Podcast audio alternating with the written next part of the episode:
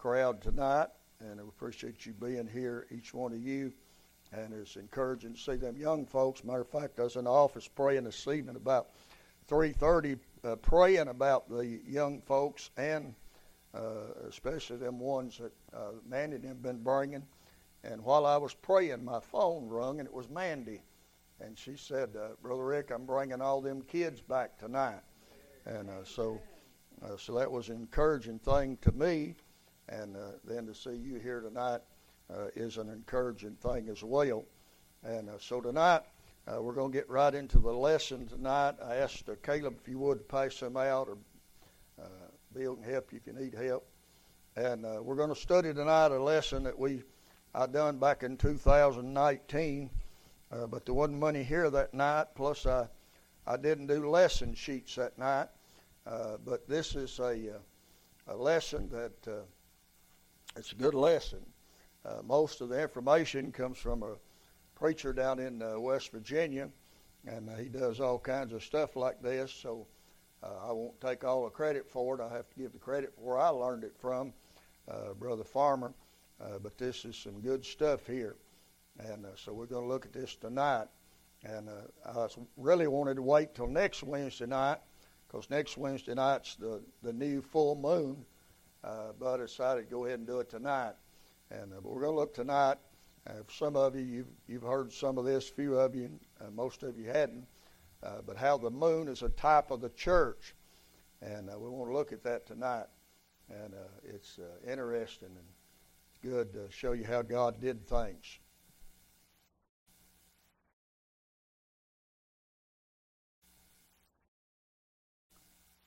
All right, we're going to take our reading tonight uh, from Genesis uh, 1, verse 14 through 16 tonight. Of course, this is a creation uh, account. And the Bible said, And God said, Let there be lights in the firmament of the heavens to divide the day from the night, and let them be for signs and for seasons and for days and years. And let them be for lights in the firmament of the heaven to give light upon the earth. And it was so. And God made two great lights the greater light to rule the day, and the lesser light to rule the night. He made the stars also, and God set them in the firmament of the heaven to give light upon the earth, and to rule over the day and over the night, and to divide the light from the darkness. And God saw that it was good, and the evening and the morning uh, were the first day. Uh, all right, let's pray. Father, we do come tonight. We thank you for, uh, Lord, each one that's here tonight on this Wednesday night. And uh, we just praise God, uh, Lord, for the uh, uh, ones that are here tonight. I know we had several to call that was sick and couldn't come tonight. And so, Lord, we're thankful for those that did come. Lord, we didn't have teachers for the little bitty kids. And, Lord, you provided that tonight. And that's encouraging. We thank you for that. And I pray you'd bless them, let them enjoy themselves. Bless the youth group across the road, uh, Lord, having their lesson outside. And I pray you'd bless them tonight. And now, Lord, open up this uh, to us tonight. Let us see it tonight uh, out of the Word of God. And I pray you'll uh, touch our hearts and get our minds uh, off our problems and get our mind, Lord, on our answer tonight, which is you. And we'll be careful and thank you and praise you in Jesus' name. Amen and amen. Okay, the fourth day of creation, God made to appear the sun and the moon and the stars.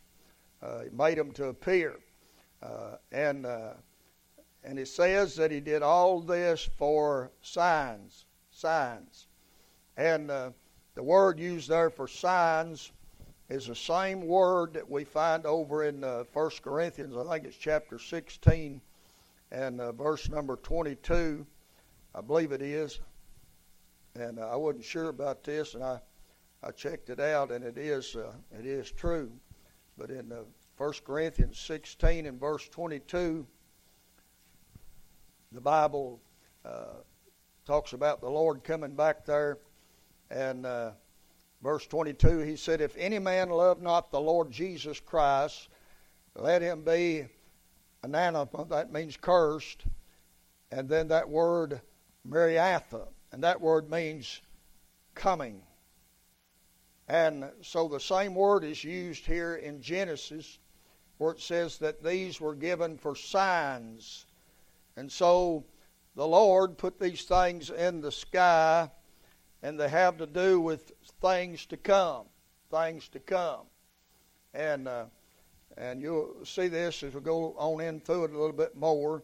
Now, the whole story of the Bible in the Old and the New Testament, the whole story of the Bible is about a son to come. Yeah, S O N. A son to come. Not an S U N, but a son to come. That's in both Testaments. But in Malachi, the last book of the Old Testament, the book of Malachi, it's, it's odd how the, uh, this thing's worded here in the last verse in Malachi. And the Bible says, uh, uh, Malachi, uh, see, I've got my verse here. Malachi 4 2. The Bible says, But unto you that fear my name shall the Son, notice how that's spelt there. But we know who it's talking about. talking about the Lord Jesus. But it's spelt S U N. It said, But unto you that fear my name shall the Son of righteousness arise with healing in his wings, and he shall go forth and grow up as calves of the stall. So, the brightest thing in the sky, the brightest thing that there is in the sky is what? The sun. The sun. That's the brightest thing in the heavens. And it should be the brightest thing in our life and in our church is the S O N, the sun. All the story of the Bible is a story of a son to come. Isn't that right? Uh, all the way through the Old Testament, the prophets are saying he's coming, he's coming. And then we get to the New Testament, and the Lord does come. And then he comes and he leaves, and now the story again is what? He's coming. He's coming. Uh, so while uh, Jesus was here on earth, he was the sun shining. He was the light. He was the sun shining. And they said of the sun while he was here in Luke 179, they that sat in darkness saw a great light. A great light. And so the sun is a type of the Son of God. Uh, and we'll see that a little bit more as we go on. Now, while Jesus was here, it was a daytime. The reason we know that is because John 9 and 4. John 9 and 4. Somebody read that for me. John 9 and 4. If you find it, read it. John 9 and 4.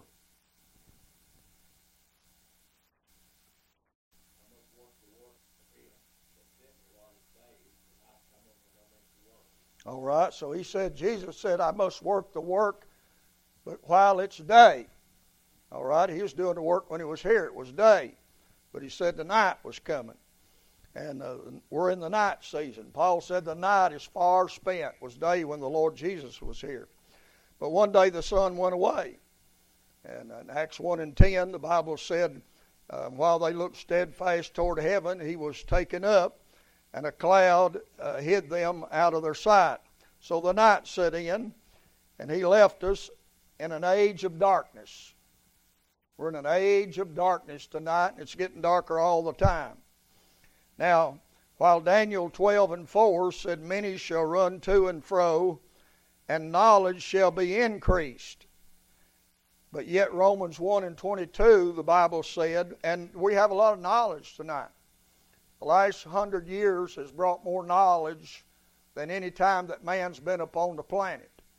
Uh, most of all inventions were made in the last 100 years. And Daniel said that. Daniel said in the last days, many would run to and fro, and knowledge would increase. But knowledge increased. We may have more knowledge about a lot of things, but that don't necessarily mean we have more knowledge about God, does it? The Bible said in Romans 1 and 22, professing themselves to be wise, they became what? Fools. So, worldly wisdom, uh, uh, school learning wisdom, don't necessarily make you know anything about God. Matter of fact, the Bible said the world by wisdom knew not God. That's why a lot of your college professors, a lot of uh, those folks in places like that, they're atheists. They don't believe in God. They've got educated out of God.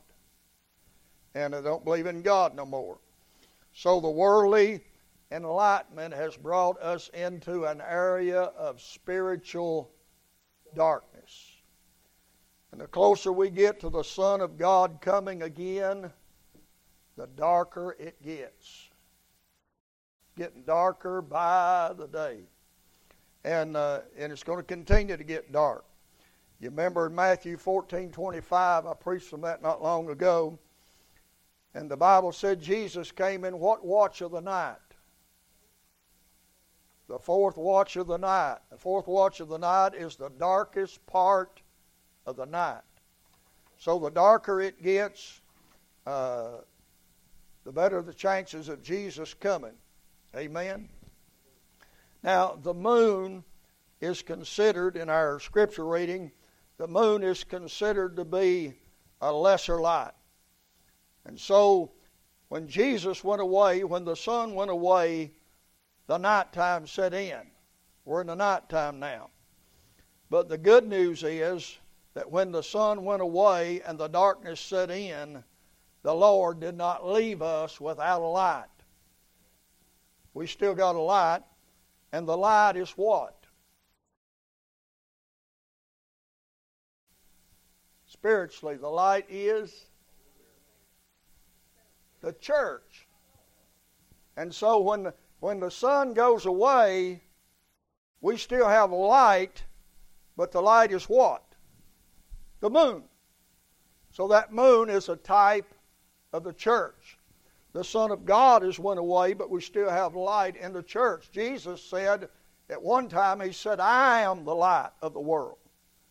But then when He left, He said, Ye are the light of the world, and you're the church. And so if the world has any light tonight, it has to get it from the church.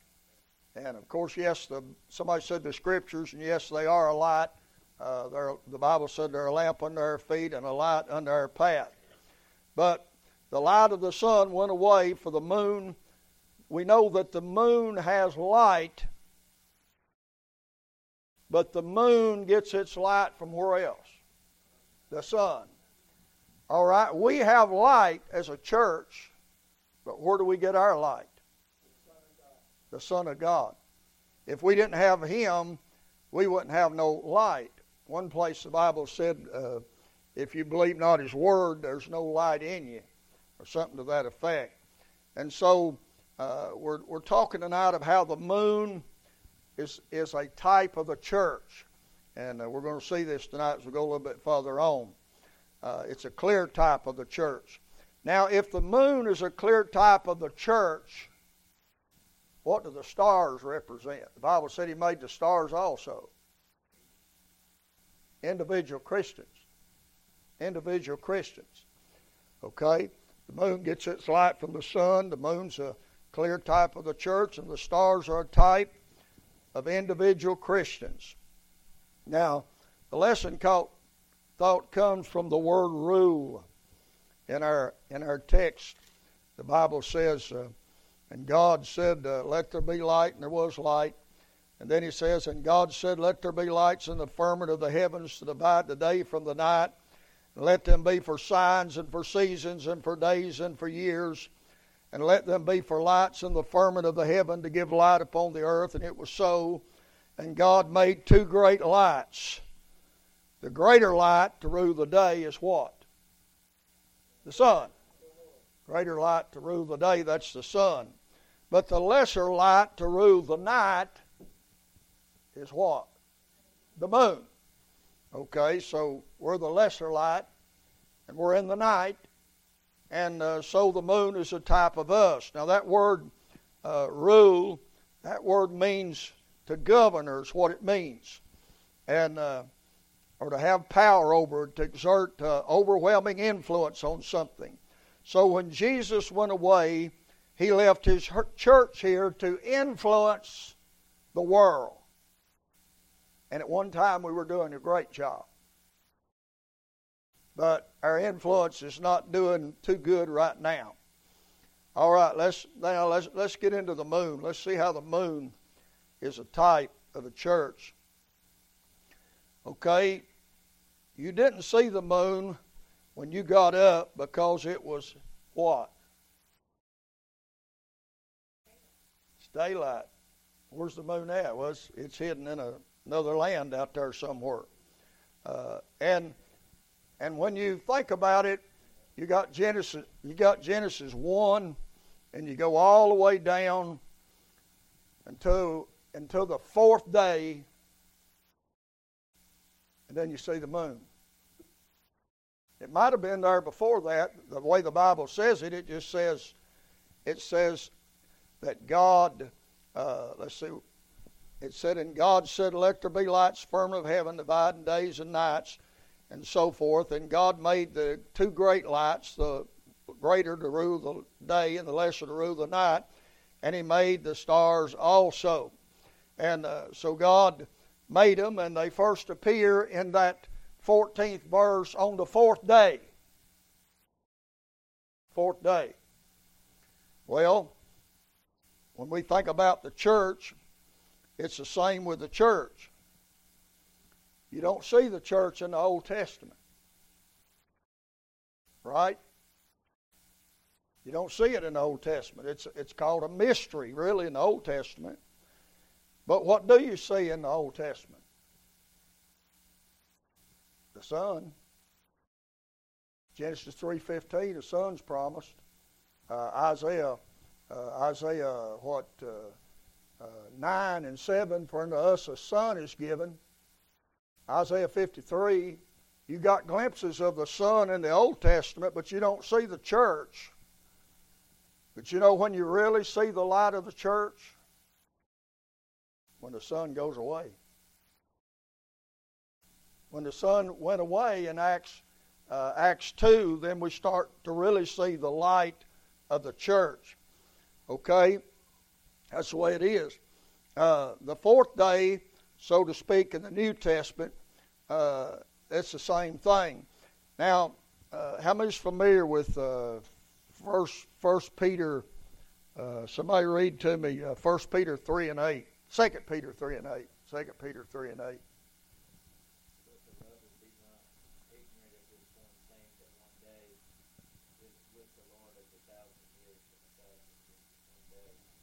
Okay, that's that's the Lord's time calendar.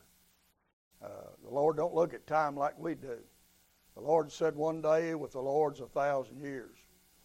So when we look at it in that light of the Word, Jesus hadn't been gone all that long in God's sight.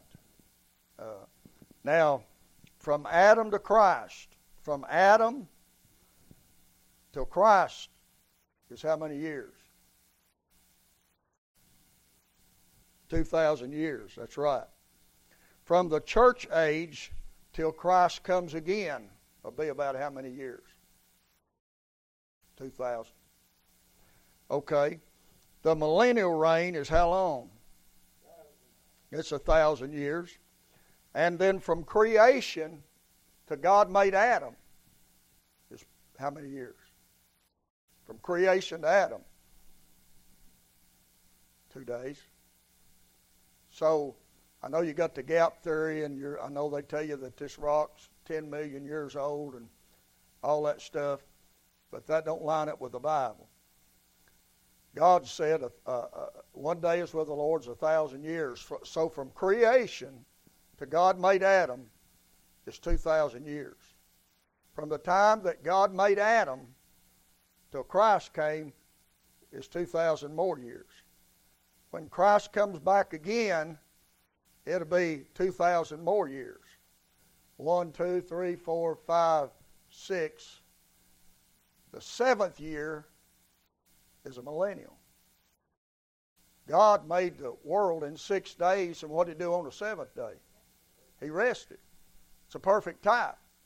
Uh, God gives man 6,000 years here upon earth, the Lord comes back, we have a millennial reign, and we have the prophetic week uh, that the Lord speaks about in the Bible.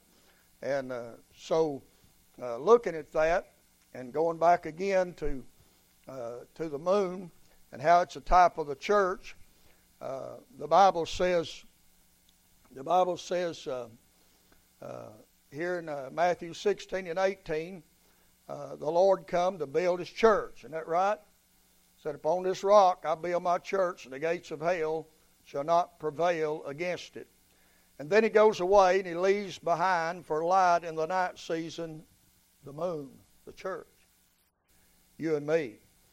So you can notice as the sun sets or dies in the west, the moon rises in the east. So he dies so she can rise. The sun goes down so the church can come up. It's a, it's a type there. And another thing about the moon is it always follows the sun's path. That's scientific fact. The moon always follows in the path of the sun. So, as a church, what are we supposed to do? well, Peter says it this way we are to follow in his steps. Follow in his steps. Okay? The moon doesn't follow an earthly thing, the moon follows the sun. As a church, you and I aren't to follow earthly things, we're to follow the Son of God. And because the moon always follows that path, they know, uh, astrologers know, that they can always tell where the moon's going to be at any given moment because it follows the path of the sun.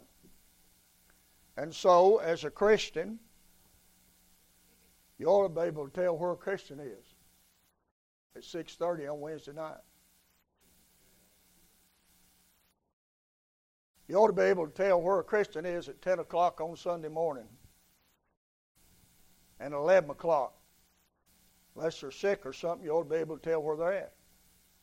If your neighbor wanted to find you at 6.30 tonight and they know you're a child of God, and somebody comes and said, I need to get a hold of Caleb. I need to find Caleb. they say, well, I know where he's at. He's over at Bethel Church Wednesday night. That's where he's at. So that's the way we ought to be. We ought to be so predictable because we follow the path of the sun that they know where we're going to be and where we're not going to be. Amen? Now, the moon, somebody find the Psalms uh, 19, 1 through 7. Psalm 19, 1 through 7.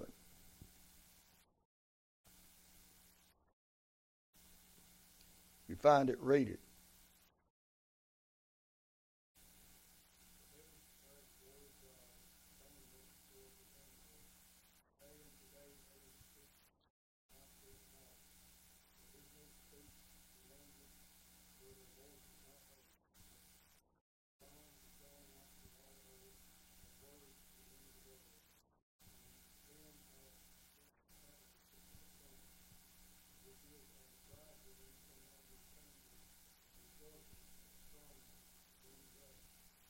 Right? Did you hear him read that? That the sun was as a bridegroom coming out of his chamber.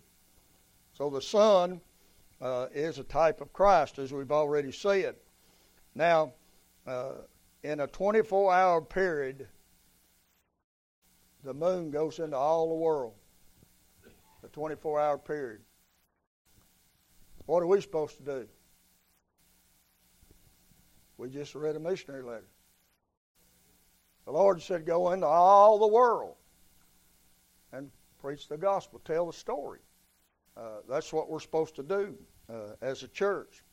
Now, when the moon is full and comes over the horizon, she looks so big. You've seen it like that, haven't you? It looks so big. It's like you could just reach out and touch it.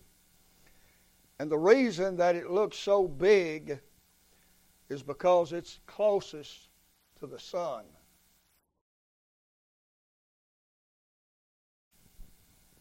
You know when you know when we when we look the best, when we're at our best, it's when we're closest to the Son.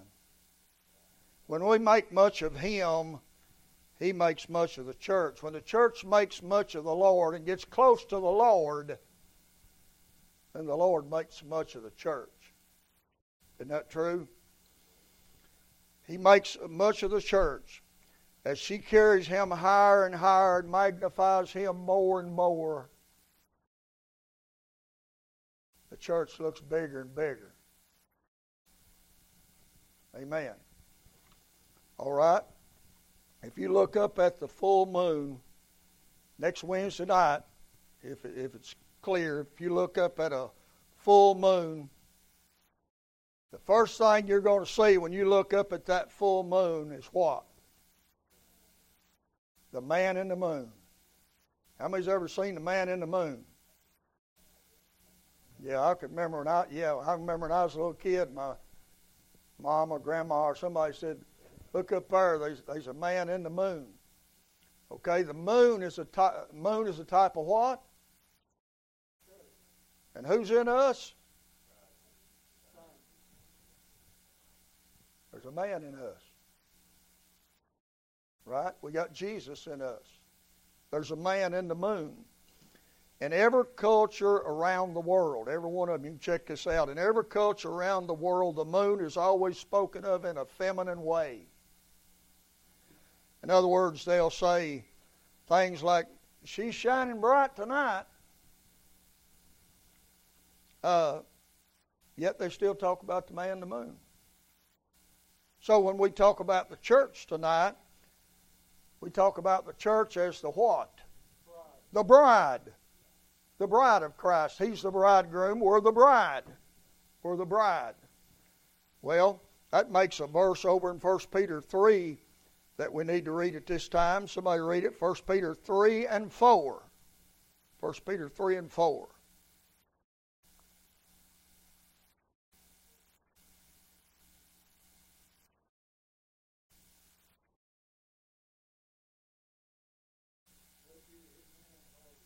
Hold it right there. Back that up and read that again. Hold it right there. You hear it? He said, Let it be the hidden man of the heart. Who's he talking about there? He's talking about a woman, though, isn't he? I mean, Jesus is a hidden man, but he's talking about a, a wife. And he says, he says, uh, you want to win your husband, let that let that hidden man of the heart. So you got all these women want to be men, well, hey, you got one in you? Ain't that good enough? Yeah, yeah. Some of them saved ones got got one in them, but uh, so the moon is spoken of in a female sense. Uh, somebody read uh, 2 Corinthians 11 2. 2 Corinthians 11 2. This is what Paul wrote to the church at Corinth, talking about the church spoken of in a feminine sense.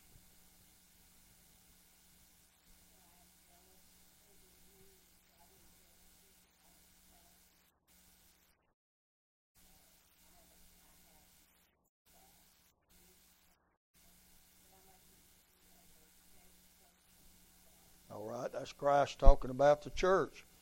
Somebody read Revelations 19:7.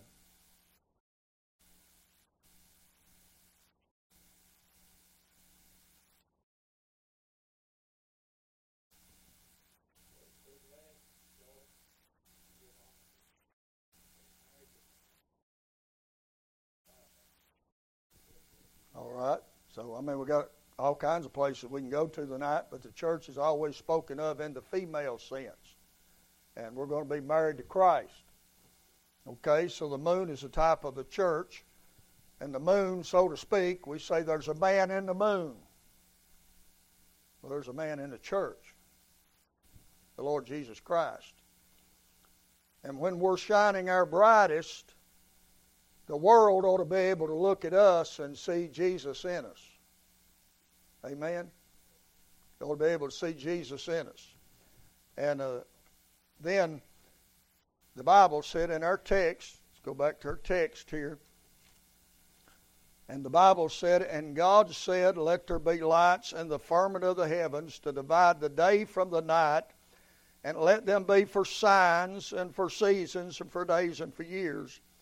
And let them be for lights in the firmament of the heaven to give light upon the earth. And it was so.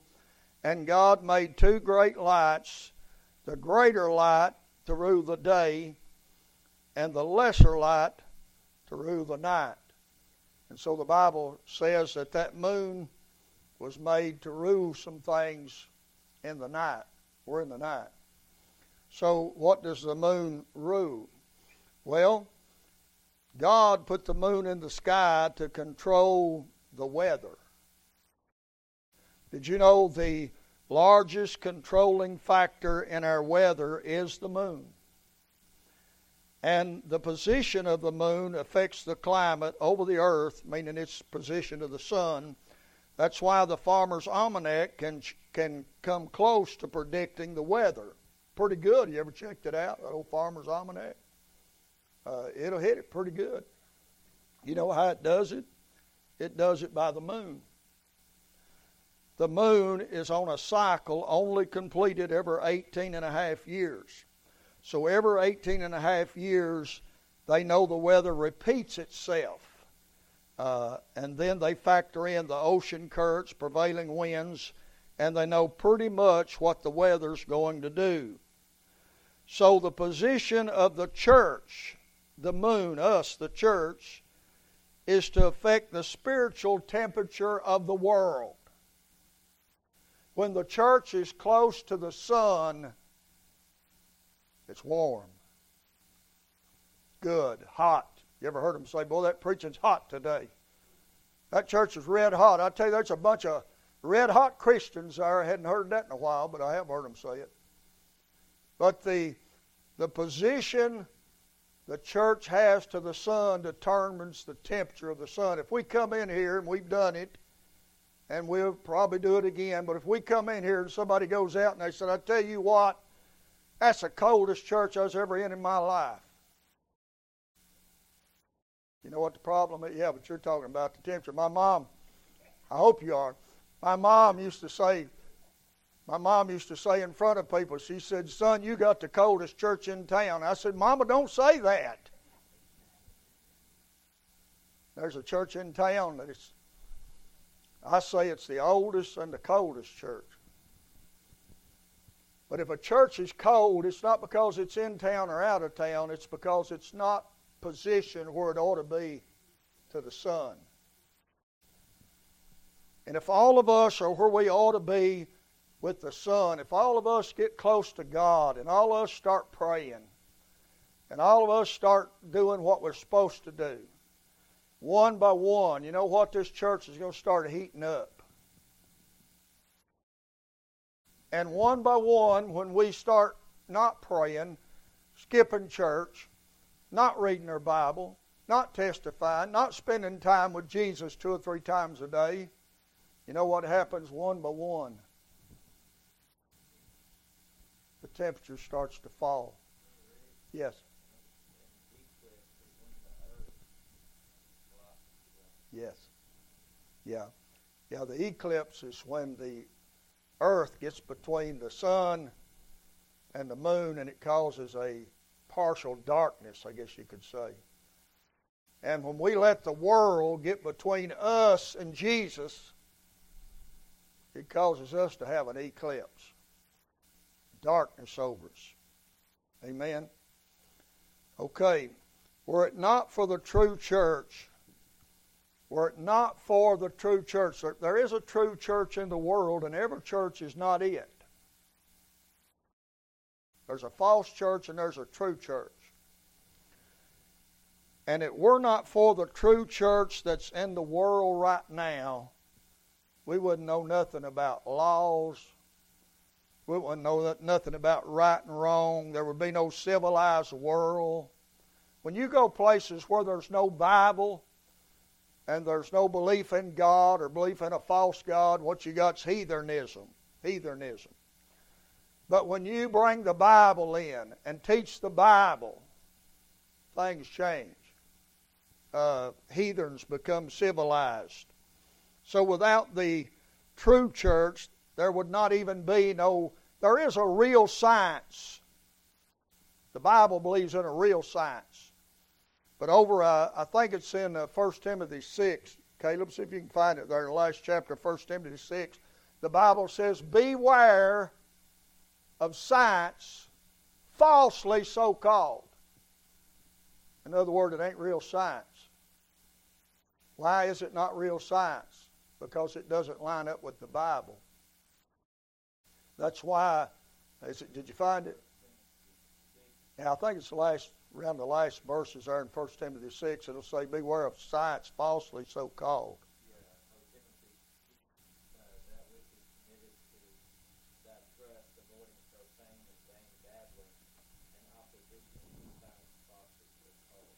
Okay. So, uh, I'll give you an example of that. Evolution is not science. It's a science falsely so called. You say, why? It don't line up with the Bible. The Bible says God made man. Uh, that's, that's real Bible science. But, but the other says that man came from something else, and that's science falsely so called. And uh, go ahead.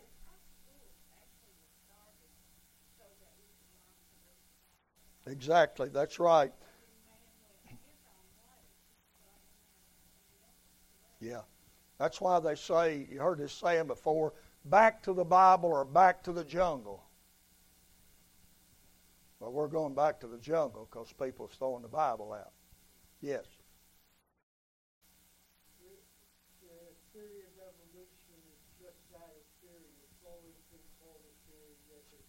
Yeah started out a theory and then they switched over and started teaching as fact. But Marla's right. The, the first schools were in the church. Uh, the universities like Harvard and some of those, those were raised up to train preachers of the gospel. So, what I'm saying, were it not for the true church, we wouldn't we wouldn't even have all the things we have uh, tonight. We probably we wouldn't even have no uh, no Declaration of Independence without a true church. So uh, I got to hurry. I'm I got a lot to go, and I'm gonna run out of time. Okay, the moon uh, the moon controls the weather. Uh, the moon rules over the ocean and the tides. The moon has a great pulling power. When the moon is really pulling, we get what's called the high tide. That's what caused that, the magnetic pull of the moon, along with the pull of the sun. The sun is 93 million miles away, and the moon is 250,000 miles away. But the highest tide is when the sun and the moon are lined up together. That's when you got your greatest pull. When the sun and the moon lines up together, that's when you get that highest tide. Now, as a church, do you know when, how many knows what it means to have God to pull on your heart? How many remembers when you was a lost sinner and you went to church and you couldn't explain it, but there was a power from another world that was pulling on your heart. You know why that happened? Because the church was lined up with the sun in those days. And the more the church lines up with the Son, lines up with His words, lines up with His teaching, lines up with His living, the greater pull there is out there out there. So think of that. Uh, when the church is not lined up with the Son, the opposite thing happens. It pulls against it. you ever? I've heard some people say this. Maybe you said this. Why don't people get under conviction no more? Why don't you see people just really drawed to the Lord? Because the sun's over here and church is over here somewhere. But when the church gets close to the sun and it, when it gets right there with the sun, that's when the strongest pulling power is. The moon's a type of the church. Jesus said, John 6:44, Jesus said, "No man can come to me except my Father draw him." Ain't that right? So we got to have Him to get men and women drawn to Christ. Okay? There is places, there is places in the world, and science can't figure out why it is. But there is places in the world that there is no drawing power from the sun and the moon. They don't really know why it is. I'll tell you where one place like that is Rome. Isn't that interesting? They can't explain it, but there's no drawing power there in Rome. There's some other places like that, but that's one of them. I got to hurry. Okay, the moon rules over life and death. You mothers can answer this question. Most babies are born when? Full moon. Yeah. Is that what you said? Well, same thing, I guess. But uh, most babies are born that when they're born naturally. Of course, not many of them born naturally nowadays. The baby doctor wants to take a vacation in July, so she induces labor. And uh, I personally think, and I, I don't know anything, but it just makes sense that babies are healthier if they go full term. Did you have your hand up, Diane? Okay, the moon, uh, they know that. You get out the hospital, Cheryl's worked hospital. I don't know if she ever worked on OB or not. Anybody ever work on OB? You did? And uh, I've heard them nurses say, Oh, Lord, it's a full moon next week. They'll be coming in from everywhere. Right. So a full moon is when the moon is close to the sun. You know, when we have births in the church, when the church gets close to the sun, that's when that's when most of them will be born. It's a matter of record. Most babies are born when the moon is bright and shiny. You know why you have so many people saved in revival? People get under a burden, people start praying, they start getting right with God, and the, and the church gets bright and shiny. You start having babies born. Did you know this? Most natural deaths occur at the dark of the moon or the time of the new moon or no moon at all. That's when most natural deaths happen, they say. You know, when people start dying in the church, when there's no light, when the church ain't close to the sun, okay? Caleb already brought this up, but there is what's called a lunar eclipse. And that's when the earth gets between the sun and the moon. It casts a darkness, a darkness. Okay, the moon rules over the ocean. Uh, the moon uh, rules over the weather. Uh, the moon rules over the harvest. I know Sheila know this, and not because she's an old timer, but she's heard old timers say this. Because our grandmother was an old time gardener. Old timers believed it mattered when you put your seeds in the ground. That's not superstitious. Uh, that's not uh, astrology and all that junk. That's just what people have learned all back through the beginning of time. They learned their special time to plant things. The moon must be right when you put your seed in the ground. If you put your potatoes in the ground at the wrong time, you cut them up and put them in the ground at the wrong time, what's going to happen? They'll rot or they won't come up. David, when's the best time to plant potatoes? When you got time? I, know, I don't know if it's the best time or not, but I know old Bill Ledbetter. Old Bill Ledbetter used to say, "Well, I can't I can't plant my potatoes till Good Friday. He said they won't do as good if you plant them before Good Friday. And uh, and he'd always put them in the ground at that time. I know my grandmother, I know she did all of her gardening by all that stuff. Farmer's Almanac, that's what the Farmer's Almanac's going by, you see. And so if the church if the church is not where it needs to be, we're wasting time planting seeds. And one of the reasons they never come up is because the church plants them at the wrong time. We're not where we need to be. There's more to it than just planting a seed. The time's got to be right. The church needs to be right. One old man told someone that was trying to witness to him, he said, You just wails to save your breath to cool your coffee off. Because he knowed how they lived. And I remember a, a man out Coral Hill, used to go to Coral Hill, and he told me this himself, Coral Hill Baptist. They was having a revival years ago. And he said some men come to him, was having revival, and they come back to him. He's lost, and they come back in the pews trying to get him to go down to the altar. And he told them to get away, or he said, I'll whip every one of you. I know where you was at last night, and I know how you live all week long. Don't be talking to me about God. You know what the problem was? Is trying to plant their seed at the wrong time. They needed to get their self right with God. They needed to get close to God themselves.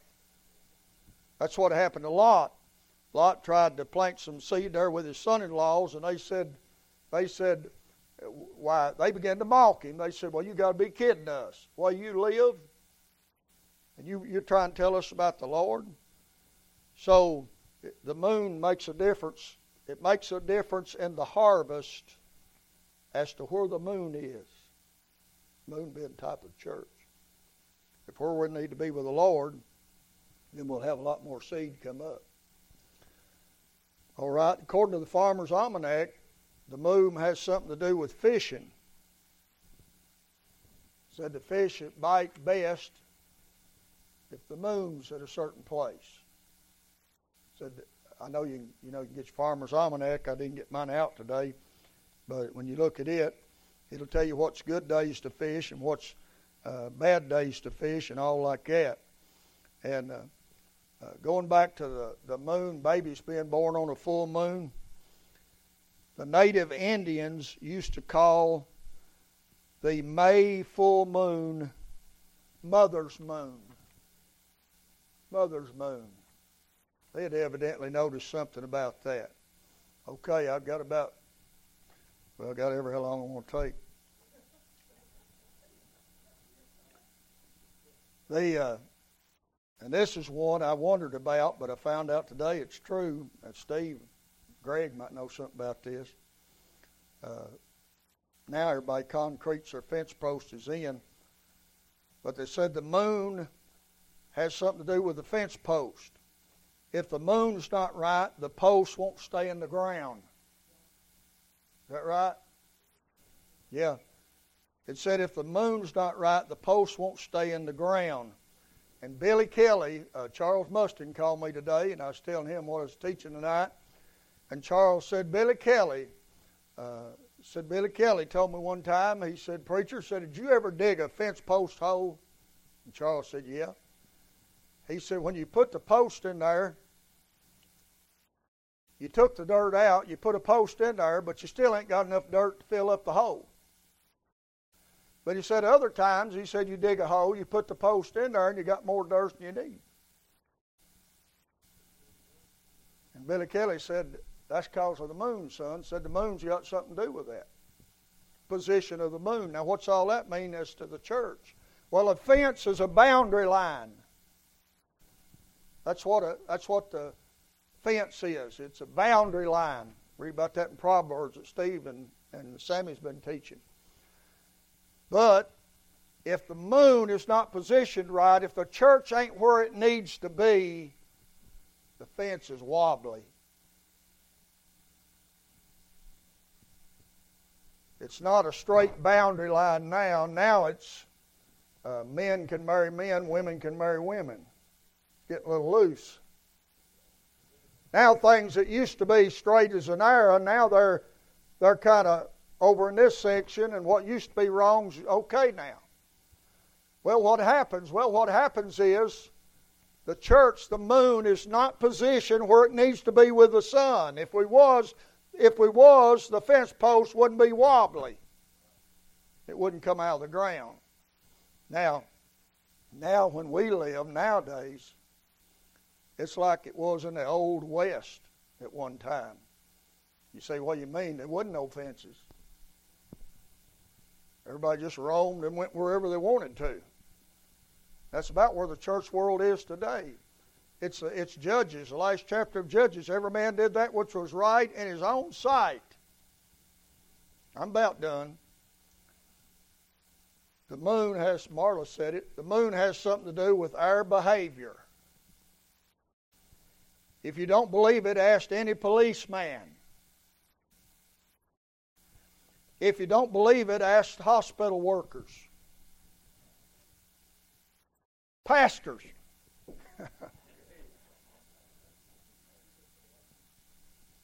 the full moon affects people and makes them do crazy things. The record proves it. What's that got to do with the church? Full moon's close to the sun. And when the church gets close to the sun, people do crazy things. They go. They take off running. They jump up and down and start shouting. You say, why? Full moon, church is close to the sun, we're acting a little crazy. It affects our behavior. Our behavior. Okay, here's just the last one. I'm done with this one. Uh, I just found this one today. The moon has something with pruning trees.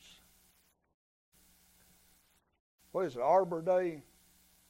Uh, I know my dad used to say this. I'm sure Sheila's heard him say it, but Daddy'd say, Daddy'd say on that time there, he said you can take an axe and make one mark on a tree and it'll die.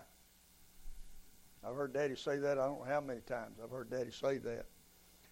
But if you don't prune a tree at the right time as to the position of the moon, it'll affect the growth and the fruit bearing if you don't do it at the right time. And it could even kill it if you do it at the wrong time, and it'll hinder growth.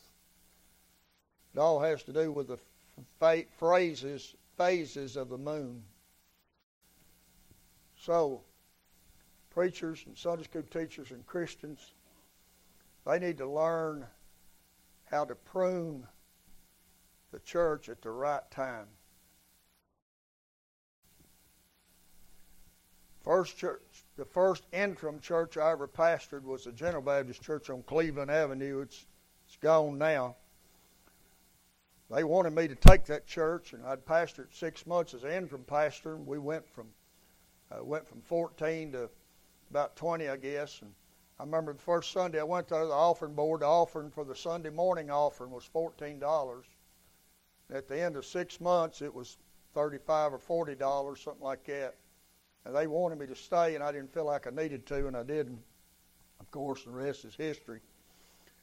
But right before I left, they wanted me to go to an ordination meeting. General Baptist ordination meeting. They was going to uh, ordain some uh, deacons and some uh, preachers. And I think they wanted me to go thinking that would change my mind. And, uh, and I was, was scared to death at the time, didn't know what to do, didn't want to get out of the will of God, but didn't know what the will of God was, and was praying, trying to find it. But the only thing I remember about that meeting that night was there, there was an old white-headed preacher named Brother Jerdigan. And he was an old General Baptist preacher, was real white-headed, and it was it fell on him to preach the charge to them deacons and to those preachers. And I never will forget what he said. It's really been a help in my ministry all down through my ministry. But he said, boys, he said, y'all don't have a church yet. He said, you deacons, you're uh, you don't you're going to be a deacon at a church somewhere but he said boys said when when god gives you a church he said learn how to shear the sheep he said my daddy raised sheep And he said, My daddy would always get the best sheep share he could find, and he'd usually get the same one every year. And he said, There ain't nothing no more prettier or lovely that has ever been seen than a field of sheep after they've been sheared. He said they looked like a big white cloud out there in the field. Somebody knows what they're doing. But he said every now and then he said Daddy couldn't get him. They'd have to get uh, somebody, just anybody, and he'd get them in there, and they didn't know what they're doing. And he said they'd, they'd shear them sheep and they'd nick them up. And he said when they got done, as awfulest looking things you ever seen. Said they had big blood splotches on their white uh, wool, and said they were just awful to look at. And he said, boys, he said when you get a church, he said learn how to shear the sheep. He said don't shear them too close. He said learn how to shear them just right. And he said when you get done, they'll look good. But he said if you shear them too close, he said you're going to have a mess. I try to remember that all my ministry. That the sheep need shearing. And he said this, he said sheep need shearing, but they only need shearing a couple times a year.